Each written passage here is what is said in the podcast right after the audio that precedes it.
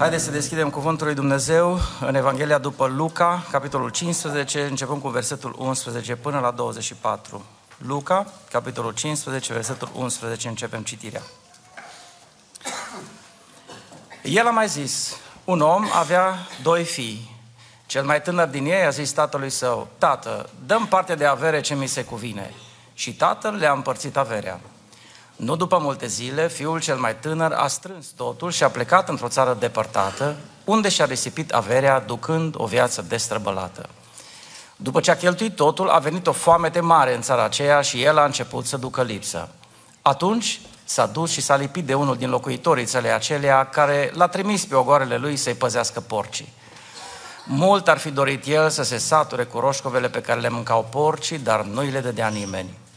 Și a venit în fire și a zis, câți argați ai tatălui meu au belșug de pâine, iar eu mor de foame aici. Mă voi scula, mă voi duce la tatăl meu și voi zice, Tată, am păcătuit împotriva cerului și împotriva ta. Și nu mai sunt vrednic să mă chem fiul tău, fă-mă ca pe unul din argații tăi. Și s-a sculat și a plecat la tatăl său. Când era încă departe, tatăl său l-a văzut și s-a făcut milă de el. A alergat, de-a căzut pe grumazul lui și l-a sărutat mult. Fiul i-a zis, tată, am păcătuit împotriva cerului și împotriva ta, nu mai sunt vrednic să mă chem fiul tău. Dar tatăl a zis robilor săi, aduceți repede haina cea mai bună și îmbrăcați-l cu ea, puneți un inel în deget și încălțăminte în picioare. Aduceți vițelul cel îngrășat și tăiați-l, să mâncăm și să ne veselim, căci acest fiu al meu era mort și a înviat, era pierdut și a fost găsit și au început să se veselească. Amin. Mulțumesc, vă rog să luați loc.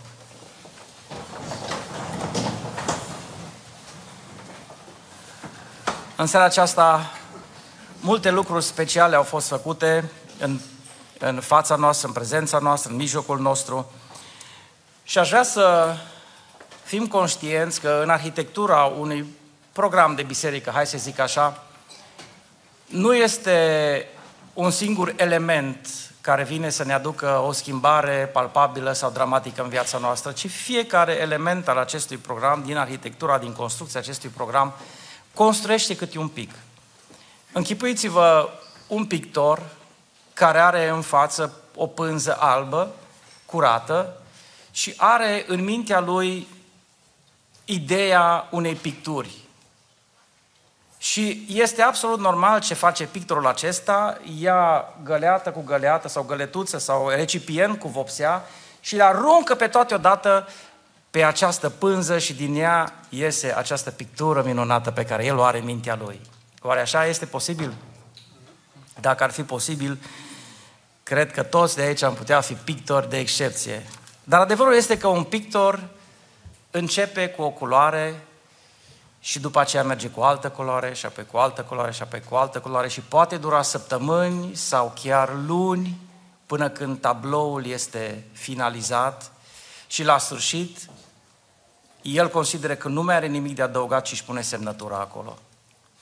În felul acesta este, cum spuneam, repet acest cuvânt, arhitectura unui program în care noi venim să ne închinăm înaintea Domnului. Dumnezeu vorbește prin fiecare lucru care se întâmplă aici, prin rugăciuni, prin rugăciuni publice, prin cântări. Și în seara aceasta tinerii au cântat minunat, Domnul să vă binecuvinteze, au cântat niște cântări foarte îndrăznețe și foarte aplecate sau aplicate uh, spre credință și îmi doresc din tot sufletul ca aceste cântări să nu fie doar melodie și text, ci să fie trăiri intense ale lor și ale noastre, cu atât mai mult cu cât noi de la noi s-ar cere mai mult, mai, s-ar cere mai mult fiind mai matur pe care lui Dumnezeu. În seara aceasta aș vrea să vă iau ca aliați, frați și surori, care sunteți de o anumită vârstă, mai înaintată și nu ne încadrăm în uh, ceea ce majoritatea ar putea spune că în rândul tinerilor. În paranteză, nu știu dacă v-a trecut prin cap vreodată, bă, ce aș vrea să mai fiu și eu tânăr. Nu? Nu foarte serioasă, o să o rădă din cap foarte serioasă și o de că nu. Uh, într-un fel ar fi plăcut, într-un fel ar fi extraordinar, dar pe de altă parte, când mă gândesc cu ce ne-am confruntat noi pe vremea când aveam 10 minute desene animate și două ore program cu tovarășul, Nu tu internet, nu tu televizoare, nu tu filme, nu tu Netflix. Vă dați seama, am crescut într-o eră fără Netflix. Nu tu McDonald's, nu era McDonald's, nu. Cum spunea un frate, Titus Colțea din Oradea, spunea, bunicii noștri când ieșeau la vâjială până sat, trebuia să caute cu lumânarea câte o ispită. Astăzi, adevărul este că provocările pentru tine sunt foarte mari, de aceea trebuie să purtăm o rugăciune. Trebuie să purtăm o rugăciunile noastre. Cu atât mai mult cu noi, nu, cu cât noi nu am fost atât de mult provocați. Domnul să-i binecuvinteze să, iese, să iasă biruitori. De aceea vă iau aliați în această seară, pentru că sunt într-o misiune aici. Uh, vreau ca acest cuvânt să atingă o inimă. O inimă tânără, un băiat, o fată, un tânăr, o tânără sau poate un matur. Și dacă o singură inimă este atinsă în această seară, avem garanția că cerul este în sărbătoare și atunci noi ne putem bucura. Dar am nevoie de rugăciunile și de suportul dumneavoastră. Uh, știu că mesajul acesta este din partea lui Dumnezeu pentru că am experimentat asta de-a lungul timpului când te duci pe o direcție la un moment dat cu un plan și vine dintr-o dată o idee perpendiculară, îți dai seama că mai bine lasă direcția în care ai pornit tu și du-te pe direcția pe care uh, Dumnezeu ți-o dat-o. Știe cineva despre ce vorbesc? Ați experimentat asta dintre cei care predicați Evanghelia? Așa că știu că acest mesaj este din partea lui Dumnezeu, este cu țintă, este cu dedicație, am nevoie de susținerea voastră. Pe de altă parte, vreau să știți că uh, voi predica cuvântul lui Dumnezeu, acolo unde este cuvântul, Hristos este cuvântul, Hristos este în mijlocul nostru. Hristos poate să facă schimbări, să, aducă, uh, să facă lucruri mari. Am cântat în această seară că Domnul va face lucruri noi, este profeție vechi testamentală, dar este atât de actuală. Cu fiecare dintre noi Domnul a făcut lucruri noi. Amin? Amin noi, schimbări, transformări, uh, ne-a uh, smuls din anumite situații în care, din care numai El ne putea smulge, numai o forță externă și această forță specială este tăticul nostru din cer care ne poartă de grijă în fiecare zi și ne poartă pe mâinile Lui. Și am cântat despre lucruri noi. Domnul va face lucruri noi. Acolo unde este cuvântul, unde este Hristos, se întâmplă lucruri noi. Fiți pregătiți, fiți atenți, fiți vegheatori. Poate că Domnul vrea să vă transmită ceva. Și nu prin ce vă spune eu, Poate Dumnezeu vă va da un gând sau o idee colaterală, o sclipire, o lumină pentru dumneavoastră, pentru binele dumneavoastră.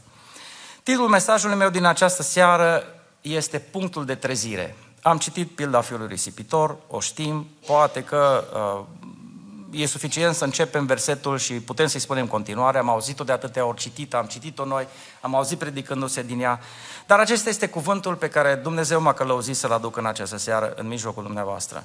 Punctul de trezire. În viața celor mai mulți dintre noi, celor mai mulți oameni, viața noastră se derulează într-un fel liniar și noi ne-am dori uh, cât mai confortabil, cât mai plăcut, cât mai cursiv, cât mai fluent, fără multe cotituri, fără multe meandre, să nu avem multă atenție. Cât e de plăcut să circul pe autostradă, nu? Șoferii români șoferi bine pregătiți. Nemții cred că ar face rău dacă ar nimeri să conducă în fiecare zi cum conduc românii. Dar este totuși plăcut să ai autostrăzi și să circul pe autostradă. Cam așa ne-ar plăcea nouă să ne fie viața. Și majoritatea oamenilor trec sau traversează sau își construiesc viața în felul acesta, din punct de vedere al confortului, al uh, accesibilității la anumite lucruri, își pun la îndemână toate uh, lucrurile de care au ei nevoie ca să trăiască o viață liniștită. Și nu este greșit lucrul acesta. Numai că pe parcursul acestei vieți, pe traseul acestei vieți, câteodată se întâmplă să dai de un zid, să te apropii de o prăpastie, să dai de o cotitură la 90 de grade pe care nu știi să o gestionezi, nu era acolo, nu era previzibilă, nu era pe hartă și dintr-o dată te întreb ce să fac în situația asta. Și am numit acest moment, acest loc, punctul de trezire. Punctul de trezire este, aș putea să-l definesc în cinci, să-i dau cinci caracteristici acestui moment sau acestui punct de trezire. Este un loc în care te găsești, un cadru special în care te pomenești la un anumit loc. Este un moment anumit în timp, în viața ta, în uh, parcursul uh, tău, fie că ești la viață adultă, fie că ești la viață uh, tânără, este o circumstanță care te pune la colț, care te face să-ți pui cele mai mari semne de întrebare. În al doilea rând, punctul de trezire este locul în care îți faci o analiză exactă, realistă a poziției tale în viață. Îți dai seama unde te afli. Mulți oameni în vremurile noastre și din păcate mulți tineri în societatea noastră mă doare sufletul de câte ori aud accidente, tineri drogați, tineri uh, sub influența băuturilor alcoolice, care și-au priponit cu permisul luat al alte, s-au priponit mașina într-un zid și și-au pierdut viața, au mai au mai omorât și pe alții între timp, elevi care sunt cuprinși de flagelul acesta a drogurilor. Și mi se pare că diavolul, și sunt, sunt foarte iritat, vă rog să mă credeți, uh, și foarte frustrat pe chestia asta, mi se pare că diavolul își ia un tribut nemeritat din tânăra generație din această țară și poate că noi, pocăiții, trebuie să facem ceva aici. Amin? Amin. Un, este un moment în care, și spuneam că mulți din generația tânără mai ales, se duc efectiv ca și cum plutesc pe nord, nu știu ce se întâmplă în viitorul apropiat, nici nu se gândesc, nici nu-și fac problema asta, trăiesc momentul, efectiv. Dar când ajung în punctul acesta de trezire sau când ajunge cineva în punctul acesta de trezire, se confruntă cu realitatea exactă și este obligat să tragă linie și să spune, băi, sunt aici, atunci când te rătăcești, n-ai cum să găsești cale de ieșire decât când știi foarte bine unde ești. Am ajuns aici. Unde sunt? M-am rătăcit. Bun, dar unde sunt? Aici. Ok, trebuie să ajung acolo, iau harta și mă uh, ghidez după o hartă, dar trebuie neapărat să știu unde ești, unde sunt. Al treilea lucru care se întâmplă într-un punct de trezire este o conștientizare despre unde trebuie să fiu de fapt. Am ajuns într-un moment, am dat cu capul, m-am lovit de un zid, mi-am dat seama unde sunt, mi-am dat seama că nu-i bine unde sunt și în același timp știu unde ar trebui să mă găsesc. Știu unde ar trebui să fie viața mea, unde ar trebui să se situeze, cum ar trebui să arate și nu arată așa. În al patrulea rând este că punctul acesta de trezire aduce o imagine clară asupra, cel puțin, a pasului imediat următor. Poate nu-ți arată tot parcursul vieții, poate nu-i, bam, așa, o, o viziune în care să-ți dai seama, pe toată viața, până la 75 de ani, eu voi face exact lucrul ăsta. Nu. Dar vei ști în acel moment clar ce vei face în pasul următor. Care este pasul următor care trebuie făcut. Și în al cincilea rând, în punctul de trezire, presupune o disponibilitate la schimbare radicală disponibilitate la schimbare radicală. Pentru că dacă nu ești disponibil să faci o schimbare dramatică, radicală, să faci cu totul altceva decât ce ai făcut până acum, e în zadar. Ai ajuns într-un dead end, ai ajuns într-o stradă înfundată, nu mai ai ieșire de acolo și te paște depresia și uh, te paște cine știe ce, poate boală fizică sau alt lucru. Dar trebuie să știi că există o ieșire, pentru asta trebuie să fii disponibil la o schimbare radicală. Și aș vrea să aduc în fața dumneavoastră trei personaje biblice care, unul dintre acestea trei este, așa cum am citit, fiul risipitor, care au experimentat fiecare câte un punct de trezire în viața lor, așa cum l-am numit eu. Sunt mai multe și vom găsi mai multe și vom găsi în viața de zi cu zi și poate că nouă sau dumneavoastră vi s-a întâmplat lucrul acesta. Dar am ales pentru seara aceasta aceste trei personaje. Primul personaj este Ezechia, un împărat al lui Iuda. Un împărat, în esență, bun, așa îl numește Scriptura, calcă pe urmele tatălui său, strămoșului său David, înlăture locurile ilegale de închinare, adică înălțimile, sfărmă stâlpii idolești, inclusiv șarpele de aramă făcut de Moise. Închipuiți-vă că șarpele acesta de aramă făcut de Moise, care a fost soluția lui Dumnezeu pentru o situație specifică, adică o invazie de șerpi veninoși, care au mușcat poporul în urma răzvrătirii poporului, și Dumnezeu a spus, ridică un șarpe de la ramă și toți cei care se vor uita spre acest șarpe vor fi salvați vor fi vindecați. Chiar dacă șerpii erau pe ei, chiar dacă tocmai atunci îi mușcau, dacă se întorceau spre șarpele acesta de aramă, ei erau salvați. Pe parcurs, în timpul istoriei, șarpele acesta ajunge acum un obiect de idolatrie. Și evreii îl numeau cum? Nehuștan. Foarte bine, frate Gobi. Îl numeau Nehuștan și se închinau înaintea lor. Și Ezechia vine și îl distruge închinarea și la acest la acest uh, obiect de cult. Nu mai era valabil. S-a întâmplat într-un moment al istoriei. Niciodată Dumnezeu, sau foarte, foarte, foarte rar, Dumnezeu repetă aceeași soluție. să nu cădem pradă unei religiozități și a unei, unor ritualuri de care s-a depărtat Dumnezeu deja. Nu îi se mai supune Ezechia împăratului Asiriei, îi bate și pustiește pe filisteni, dar poate cel mai frumos, cel mai luminos episod din uh, istoria lui, din povestea lui, din viața lui, este atunci când primește o scrisoare de la Sanherib, care vine să hulească poporul lui Dumnezeu, vine să hulească armata, vine să hulească pe, pe împăratul Ezechia, să-l bagiocorească pe Dumnezeu ca făcându-l neputincios, și Ezechia vine cu acea scrisoare și o pune în casa Domnului. Doamne, îți aduc scrisoarea asta, uite de ce a fost în stare omul ăsta. Eu nici nu pot să-mi permit să mă rog și să-ți spun ce au zis el de asta, te rog, citește tu. Și Dumnezeu dă un răspuns, îl trimite pe Isaia și dă un răspuns extraordinar pentru această situație. Hai să vedem răspunsul acesta, este doi regi, doi împărați, 19 cu 21 până la 28. Atunci când îl cer pe Dumnezeu în ajutor și atunci când Dumnezeu îți dă răspunsul, parcă îți vine, citind textul acesta, să vedeți dacă nu vă vine cumva să vă ridicați, să fiți mai înalți un pic, să vă semețiți un pic, știind pe cine avem noi în spate, știind că Dumnezeu este Cel care ne apără pricina. Iată cuvântul pe care l-a rostit Domnul împotriva lui Sanherib. Fecioara, fica Sionului, Adică poporul ăsta despre care tu ai venit, pe care ai venit tu să-l hulești, te disprețuiește și râde de tine. Fata Ierusalimului dă din cap după tine. Pe cine ai bagiocorit ce ai ocărât tu? Împotriva cui ai ridicat glasul și împotriva cui ți-a ridicat ochii? Împotriva Sfântului lui Israel. Prin solii tăi ai bagiocorit pe Domnul și ai zis, cu mulțimea carelor mele am suit vârful munților, coasele Libanului, voi tăia cei mai înalți cedri ai lui, cei mai frumos chiparoși ai lui și voi atinge creasta cea mai înaltă, pădurea lui care este ca o grădină de poame. Am săpat și am bătut ape, băut ape străine și voi seca cu talpa picioarelor mele toate râurile Egiptului, așa zici tu, Sanherib. Dar n-ai auzit, zice Dumnezeu, că eu de mult am pregătit aceste lucruri și că le-am hotărât din vremuri vechi. Acum însă am îngăduit să se întâmple și să prefaci cetăți întărite în mormane de dărâmături. Locuitorii sunt neputincioși, versetul următor, dar știu când stai jos, când ieși și când intri și când ești furios împotriva mea. Tu, Sanherib, zicea Dumnezeu.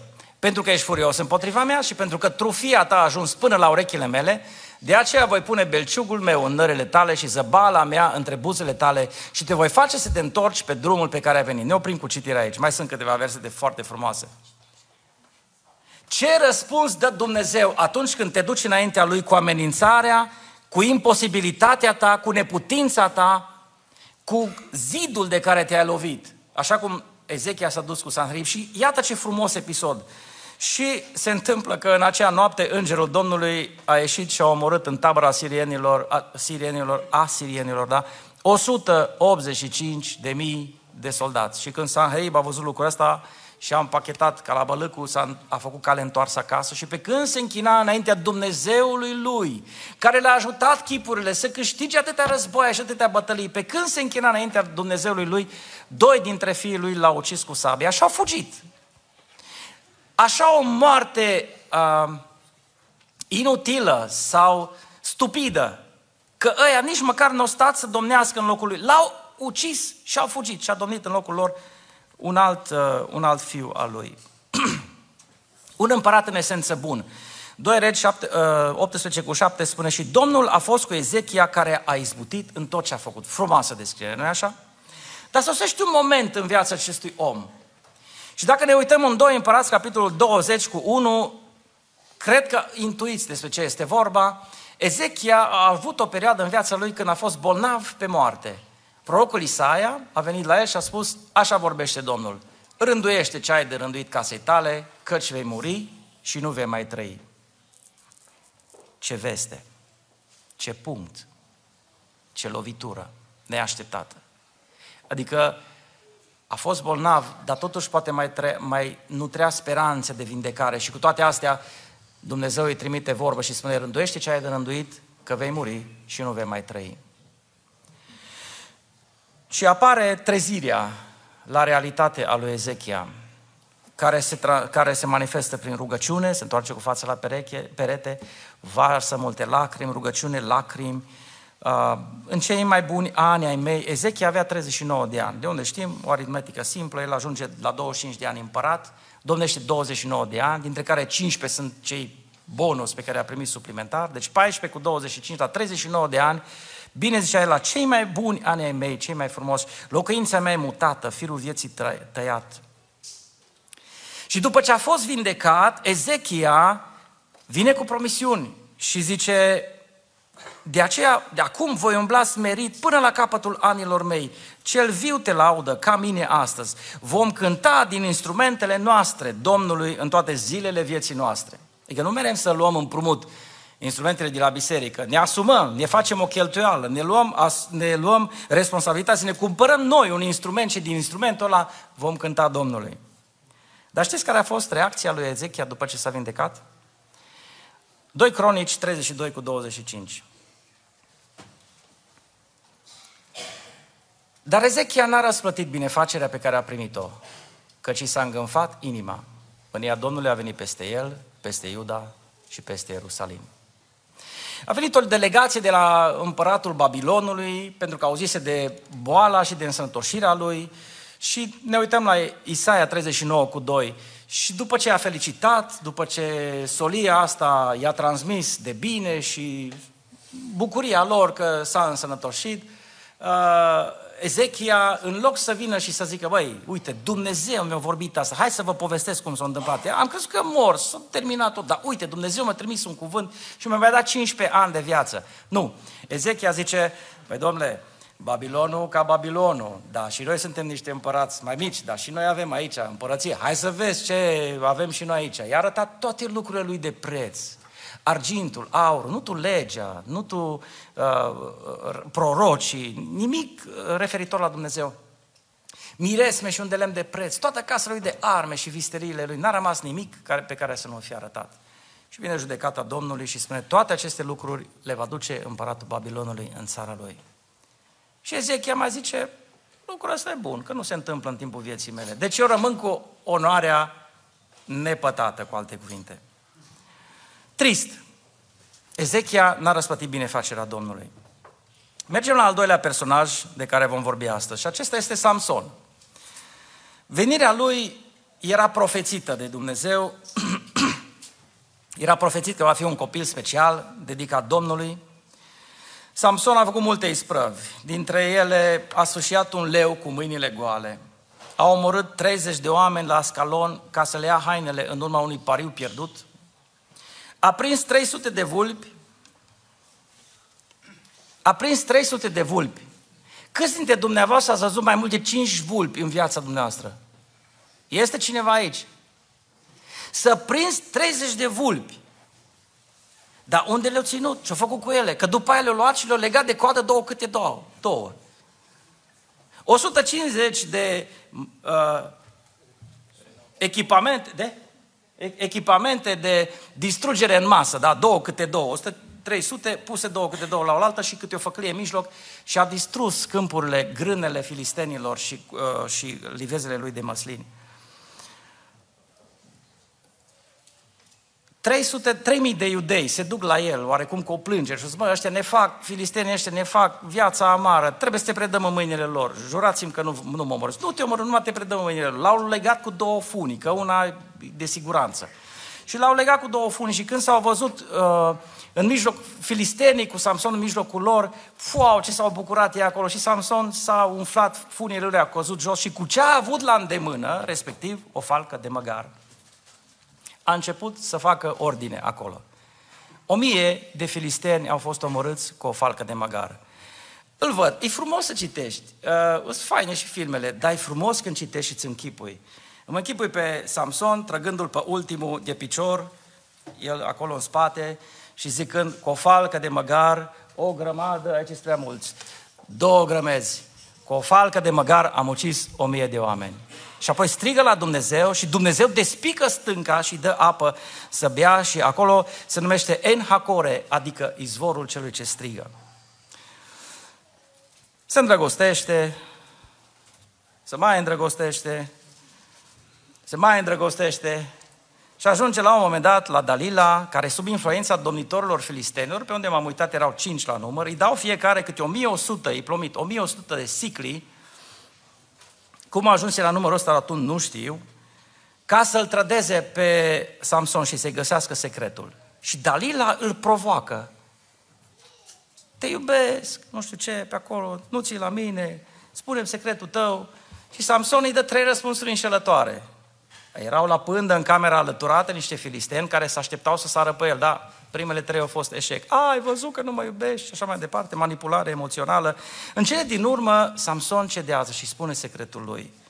Și apoi este prins. Și după ce 20 de ani a fost judecător în Israel, trăind o viață absolut liberă, nimeni nu putea să stea în prezența lui și în fața lui mai degrabă, dacă ne închipuim că cineva îl aștepta din corul de poarta cetății să, să iasă într-o noapte și el ia porțile cetății, cum arată niște porți ale cetății? Cum ar putea să arate? Un lemn masiv, greu, cu stâl cu tot și le ia și numai că le ia și le prăbușește, le și duce kilometri întregi până pe vârful unui munte. Cum să stai în fața lui Samson? După 20 de ani de o astfel de libertate și o viață rebelă, îl ajung consecințele unei vieți lipsite de control. Judecător 16 cu 21. Și acum vedem ce se întâmplă în judecător 16 cu 21 cu el după acest episod. Filistenii l-au apucat și i-au scos ochii, l-au coborât la Gaza și i-au legat cu niște lanțuri de aramă. El învârtea la râșniță în temniță. Asta este consecința. Asta este momentul, punctul de inflexiune, punctul de trezire. Și mai mult decât atât, filistenii fac un festival, îl aduc pe Samson să joace el orb acolo și în lanțul, să joace în fața lui, să se distreze pe seama lui. Și în momentul ăsta Samson își dă seama, nu, asta e viața mea. Nu aici trebuie să fiu eu. Și spune că a vorbit cu unul dintre îngrijitori să-l lase să se rezeme de stâlpii uh, casei. Acum casa, stâlpii, a zice că încercăm să ne imaginăm cât de mare a fost forța lui Samson, de fapt ajutorul lui Dumnezeu care, pe care i l-a dat. Închipuiți-vă că această casă avea un acoperiș terasat pe care stăteau la momentul festivalului 3000 de persoane. Am fost curios. 70 de kg o persoană, să zicem, 3000 de persoane înseamnă vreo 200 de tone. Un acoperiș plus acoperișul plus construcția, niște stâlpi care să susțină 200 de tone. Nu era mic lucru. Și totuși Samson s-a lăsat, zice, cu toată greutatea pe ei și s-a prăbușit casa cu totul. Și Ăia 3000 de la etaj, cu câți ori mai fi fost la parter, spune cuvântul că au omorât mai mulți filisteni decât în toată viața lui. Dar pentru Samson trezirea vine prea târziu, încât îl costă viața. Și așa venim la cel de-al treilea personaj din, uh, această, din acest mesaj, anume fiul risipitor. Tânăr, prea nerăbdător, Prea frumos sunt anii tinereții ca să stau eu acasă și să mă duc la câmp cu tata și cu fratele meu și cu ceilalți. Atât de multe oportunități, atâta strălucire și distracție poate să ofere lumea. Așa e, tineri? Dar nu știți voi din asta, că voi nu aveți contact cu lumea. Iar eu sunt ținut aici, în familia asta nostă, în orașul ăsta plictisitor, cu oameni toxici, abia aștept să plec de aici, abia aștept să mă duc să evadez, cere partea de avere cuvenită după moartea tatălui, o primește și în câteva zile își face bagajele și întoarce spatele familiei lui, casei lui, locului copilăriei lui, amintirilor lui, identității lui, pentru a se cufunda cu totul în varietatea plăcerilor oferite de lume. Și astăzi, profesorii, sistemul de învățământ, totul spune că, wow, poți să fii ce vrei în lumea asta, ai acces la absolut orice, tu visează departe și o să ajungi departe. Așa a fost și tânărul ăsta. O visa departe. Reușește performanța să-și cheltuie tot ce avea, nu știu cât de mult o fi avut, dar imediat după ce își termină tot ce are, după ce își cheltuie toată averea în viață destrăbălată, se instalează o criză în locul unde era, în țara în care era. Foamete. În țara aceea care aparent trebuia să-i ofere interminabile plăceri. Și visul îi se spulberă ca un abur. Și omul acesta ajunge să facă lucruri nemai întâlnite în casa în care a crescut. De nevoie. Se duce la cineva care creștea porci și se angajează acolo și trăiește acolo o viață de lipsuri, fără să aibă acces nici măcar la mâncarea porcilor.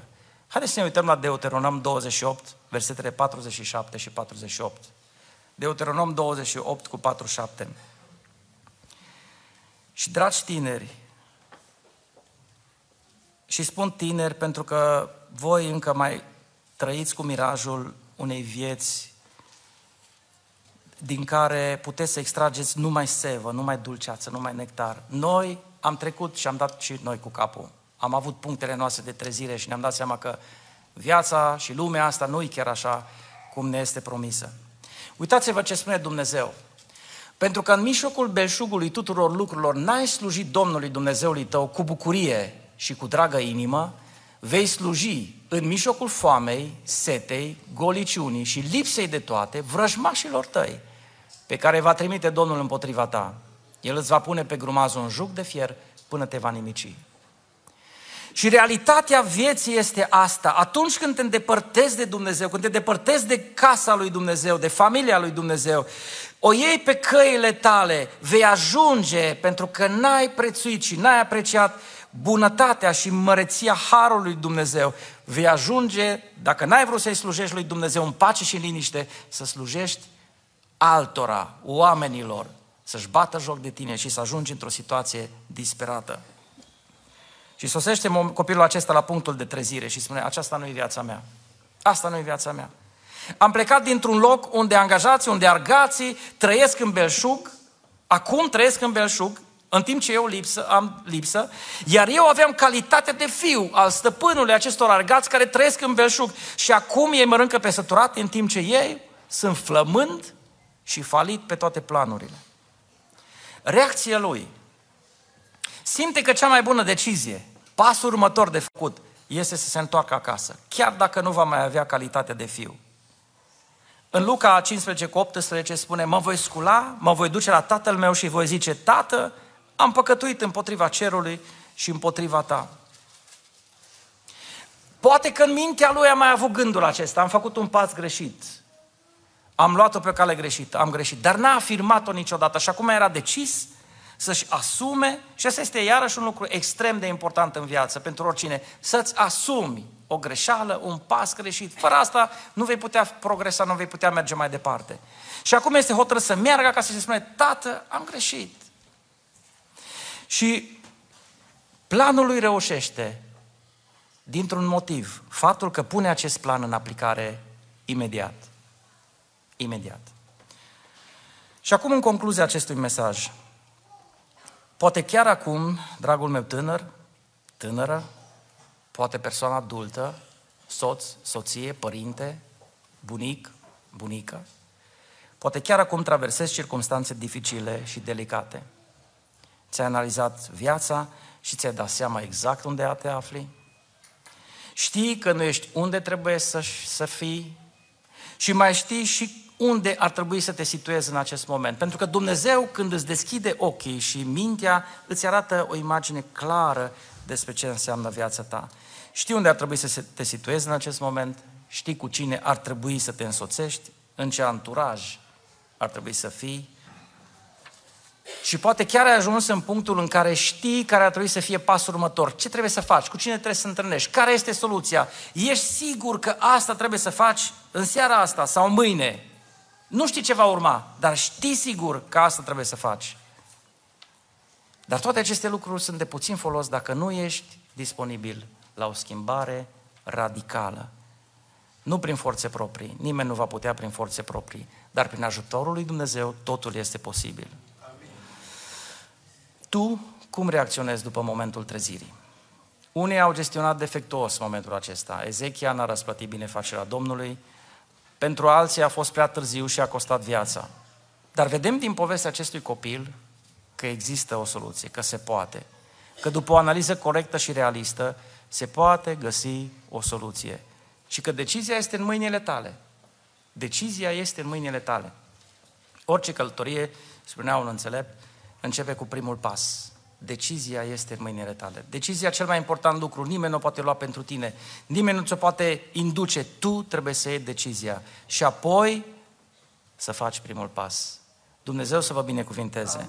Dumnezeu să dea lumină. Dumnezeu să trezească cât mai mulți tineri din această generație, din biserica noastră să, să, să crească o echipă de tineri care să aibă impact în societate, în lumea în care trăim, pentru ca să nu mai vedem uh, publicațiile pline de tineri morți, de tineri drogați, de tineri uh, lipiți de garduri și de ziduri și căzuți în prăpastie, ci din potrivă să vedem cum Dumnezeu răscumpără și în vremea de astăzi pentru ca numărul să se împlinească. Amin.